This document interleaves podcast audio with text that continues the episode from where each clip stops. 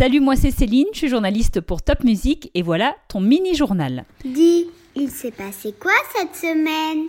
Deux grandes infos cette semaine, le déconfinement et la reprise de l'école. Le confinement s'est terminé dimanche. Depuis lundi, les règles sont donc assouplies. Par exemple, on n'a plus besoin d'attestation pour se déplacer. On a le droit de revoir la famille, les amis, dans la limite de 10 personnes.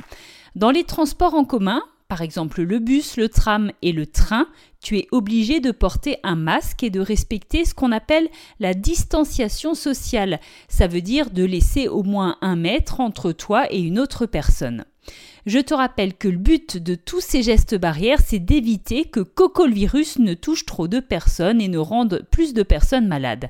D'ailleurs, moi je parle souvent de Coco le virus, mais en vrai, il faut désormais dire la Covid-19, c'est le vrai nom de cette maladie. Cette semaine aussi, l'école a repris uniquement pour les CM2 et uniquement pour les élèves volontaires. Dans les écoles, de nombreuses règles sont en place. Par exemple, à la récréation, il n'y aura plus de jeux avec des balles et il faut respecter un mètre de distance entre les élèves. Si tu es en CM2, peut-être que tu es retourné à l'école.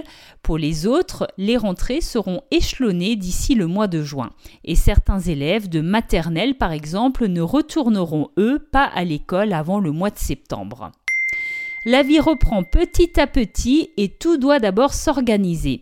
Les coiffeurs ont pu rouvrir tout comme les commerçants, mais les restaurants sont toujours fermés.